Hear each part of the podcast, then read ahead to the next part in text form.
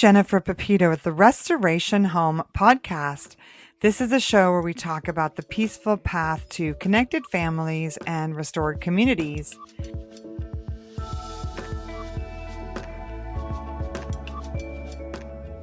Today on the show, I'm talking to Emelie Pepito, and we're talking about stewarding the atmosphere of the home, especially in regards to our own emotional life. Thanks for joining me today, Emelie. Thank you for having me on. It's a pleasure to be here.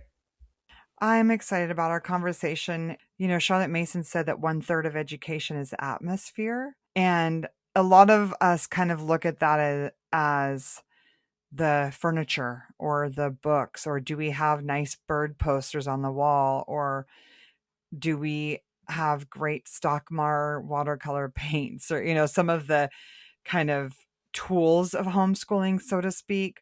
But a part of the atmosphere of the home that can lead to better connection as families, which can lead to restored communities, is just our own peace. I love Stephen Lawson. One of the quotes in the last podcast of Stephen Lawson was, "Peace can be a guide for us." But I think that when we're homeschooling a lot of young children or living the busy life of maybe a working mom, it can be really hard to keep our own emotions balanced.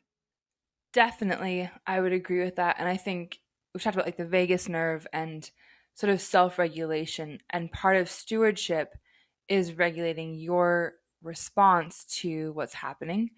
And if you haven't been proactive in really letting God into areas where your response, your default response, is actually kind of broken, then it becomes super difficult to steward the home and to steward peace and to even steward the emotions of your children in those early stages.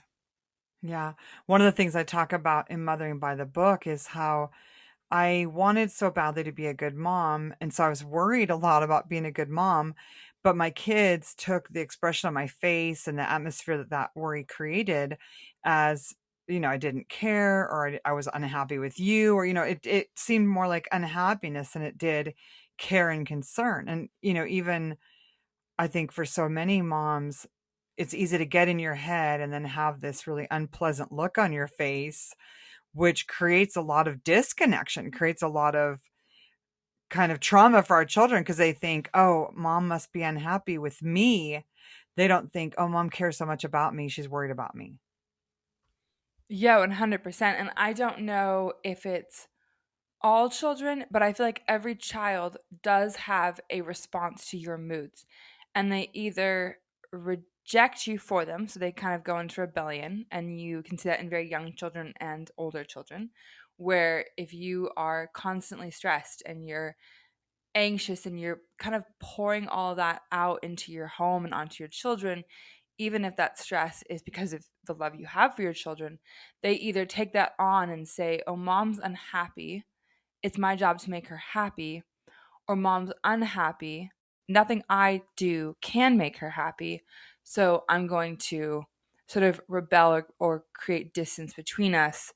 And that's often done in a really sort of destructive way, because obviously a small child can't be like, oh, mom's unhappy, I can't fix it, so I'm going to, you know, give her some space to go for a walk. They're like, I'm going to act out and remove any closeness I feel towards this unhappy person. Yeah, so good. And it's interesting because there's been so many things we've gone through as people in the last few years. You know, I'm with my Peaceful Loop community, we're going through developing good habits this year, and we have a really active group. And several of the moms have just been talking about how much sickness they've had to deal with this year, or, you know, losing a family member. So one of the things I've been doing lately, actually, to help myself be more balanced and steady, and then create that more peaceful and joyful atmosphere, is I'm actually using, John Eldredge has an app called the Pause app. And in that app, there's a program called 30 Days to Resilient. And each day that 10 minute or so kind of guided prayer time starts with, God, I give you everyone and everything. And I think that, you know, making that declaration every day, you know, I'm going to give you my worries, God, because really the Bible says that he loves us in everlasting love, that his love never ends. He's a refuge to those who are oppressed. And so we know what is true in our minds, but sometimes it's just so easy to get all up in our heads worrying and not really stewarding our mental life. And this, you know, in this month or so, we're talking about stewardship. And we have to steward our thought life. We have to take the time to give those cares to God, you know, cast your cares upon him, for he cares for you, so that we can live with more joy and peace in our homes. What are some of the strategies that you've used, Emelie, to take your thoughts captive, to steward your thought life in a sense? I do really love the Pause app from what I've heard of it. I haven't been able to fully engage, but just that practice of pausing before God and laying it all out there and being still for a moment is incredible. When I was younger, between the ages of like 19 and 26, I used to write letters from God all the time. And so that's a practice we probably talked about before, where I just sort of like will sit down for a minute with a pen and paper and be like, God, what do you have to say to me right now? Or I would be really stressed, or I remember going through a breakup even and just being really emotional about it, and just that feeling of like, okay, like, you know, those lies that hate you, like, well, maybe this is, you know, the last chance I'll ever get, and I'm not good enough, and all those things that kind of want to come in. I remember just sitting down and like writing and just being so at rest as I just felt like God was talking to me. And it was just, a lot of it was scripture, but it was just like, you are my beloved, and you are fearfully and wonderfully made. And I'm a good, good father. Like just reaffirming who I am and who he is. And that was so incredible. And that has been a mainstay for me.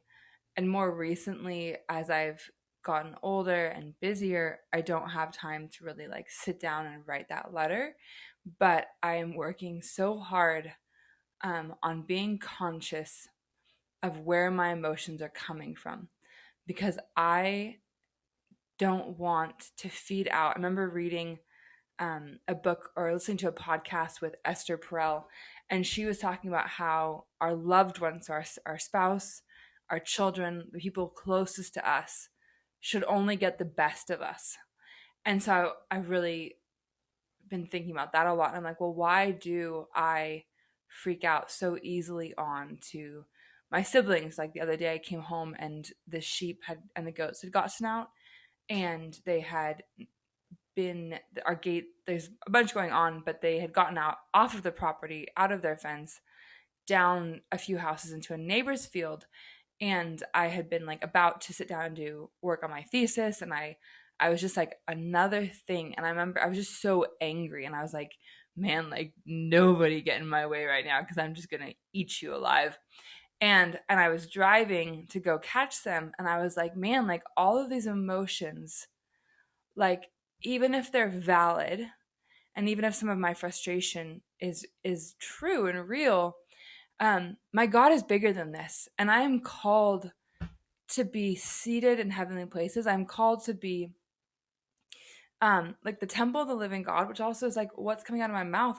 Like, and I have a good, good father. So all these are scriptural basis that would say that what I'm feeling isn't invalid, but that there is an antidote to it that is found in Christ and isn't found in freaking out and letting all these emotions out and going with what I feel and, you know, just letting it go.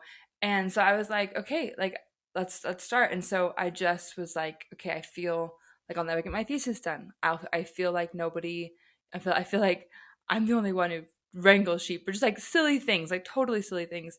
But by the time I got there, I was still so angry, but I was like, okay, I now have like been able to root myself back into Christ enough to know that the person I want to be is not the person who's going to respond the way I feel like responding right now. And I know the lies that are there are like fear and feeling like it's always me or whatever it is. And so it's like, I'm going to address the lies. I can't necessarily exchange many civil words maybe with somebody, but I can refrain from opening my mouth and letting out my emotions until such a time and such a place where I can deal with them with God. And so it was probably a rare example of me managing everything I was feeling and not pouring it out in that moment on people. But I just those things of like, okay, where is this coming from? Because it's never about exactly what's happening in front of us. And we've talked about this a lot, but it's almost always, you know, you're disappointed, you're upset, you're frustrated, something from your childhood where you felt overlooked or you felt like you were, you know, afraid or some emotion that goes deep is usually coming up when we're having really irate responses. And also, who do you want to be? Who do you want to be as a mother? Because we, as a wife, as a friend, because we are constantly making choices. And I think that's the other side of this right now is I'm just so in awe of the fact that I have been set free by what was accomplished on the cross. And that freedom means that there is healing. So I no longer have to look like this emotional, angry person, but we're called to be like Christ. And that isn't an empty or a sort of a vague calling. We're called to love like him. Yeah, that's so good. Another favorite podcast host is Adam Young. And he talks about how when we do blow it, you know, when we do get angry or yell at our kids or whatever the mistake might have been, the most important thing is that we make it right. You know, it can be tempting to just try and move on, but really taking the time to sit with someone, to express remorse for the way that you behaved, you know, especially with our children, because our actions affect them so deeply. And when we try to just breeze over it or even ignore the pain that we caused by yelling or whatever the behavior might have been, it almost makes it worse. And especially if they come to you and we're like, why were you so mad? Then the most important thing is to just acknowledge the pain you caused and be attuned, be there for them, be present with them. Show them how much you care, because it is overwhelming sometimes being in relationship with people, especially when you take on homeschooling, creating a cheerful homeschool atmosphere when you're also trying to maybe get ready, if you have a charter school involved, trying to get ready for state testing or the end of the year, or you're worried about what, you know, where they're at. There's all these things going on in our heads. And at last, if we meditate on our worries, what comes out often is frustration towards our kids. Which is so funny and ironic in the sense that it's just your children are the ones that you are just so in love with. And I think the other thing, and I love that you've done this so well, in our home life from as long as I can remember, is you have really stewarded sweet times as a family. And you have really been conscious of, like, we would have people over and then as soon as everyone would leave, you'd be like, couch time, and you would gather us all around to talk about the day and see how things went for everyone and what did they enjoy, and you were always, even in some of the harder times, you did put an effort into stewarding connection and stewarding how you expressed love to us. And that was always very real. I do love you all so much. I'm so grateful to be your mom. Another thing that I think is important for the atmosphere of the home is just our own self-care, because, you know, I've been working with a personal trainer who's actually making me eat meals. Like, I would, you know, have a piece of toast for breakfast or just have coffee and then have a late breakfast, early lunch, which sometimes was just leftovers or a piece of toast, or, you know, really I wasn't feeding myself. I was just grazing, and then I'd eat a ton of food at dinner and then go to bed. And she's making me eat food. And then I also went and saw a naturopath who did muscle testing, and she's making me take omega-3. She said I was super deficient, having me take magnesium and B vitamins. And also doing things like taking a walk with friends or standing outside barefoot or sitting and just watching the birds for a little while every day, and doing some things like that that are fun and relaxing and calming have been really integral to, you know, some hard seasons, to being able to navigate a lot of emotional needs. I have 7 children. Some of you listening probably have big families, and the emotional needs of our children are just as great, maybe greater, as they grow as when you're caring for little ones. You know, there's a physical intensity of caring for small children, and we have to try and keep our joy and keep our peace while we're dealing with dirty diapers and tantrums and meltdowns and all of that. But as our children grow, there's still this intensity of meeting emotional needs and being there for children as they go through their own seasons and phases. And so it continues to be intense. I don't want to disappoint anyone by saying that, but it continues to be intense. And so we really do have to learn how to pace ourselves as women for each season of our lives. Like, are we feeding ourselves? Are we giving ourselves the rest that we need? Are we making sure we have margin in our schedule? I know I've talked about that before in some of the other seasons, but it's like, we have to create margin in our schedule so that we have time to sit down and eat lunch or take vitamins or sit and do the pause app, do some of these things that recalibrate us or regulate us. If we don't do this for ourselves, nobody is going to do it for us. And we might end up feeling resentful towards our husband or resentful towards our children for being so demanding. But partly we, you know, sat there and scrolled social media instead of just looking at nature, or we, you know, got, we overextended ourselves, signed up for too many co-ops for the season or too many classes for our kids, and didn't provide margin. And really our children, you know, we talked about this with Stephen Lawson, our children in the long run aren't going to be harmed by not being in multiple classes every season. They aren't going to be harmed if they're not doing sports and dance and music lessons. I think that having a little bit of time to think and wonder and be in nature has so many health and emotional and mental benefits as well. It's okay to pace yourself and create a more peaceful schedule. Definitely. And I think I've been so fascinated lately by the science of exercise, and they're doing all this research on like exercise and muscle development. And if you spend like a few minutes a day working out, those few minutes will actually build up and be better for you than somebody who has like a really intense workout once a week or something. And so they're just finding in so many areas of who we are and how we are created, that small incremental changes or small consistent improvements are what create lasting difference.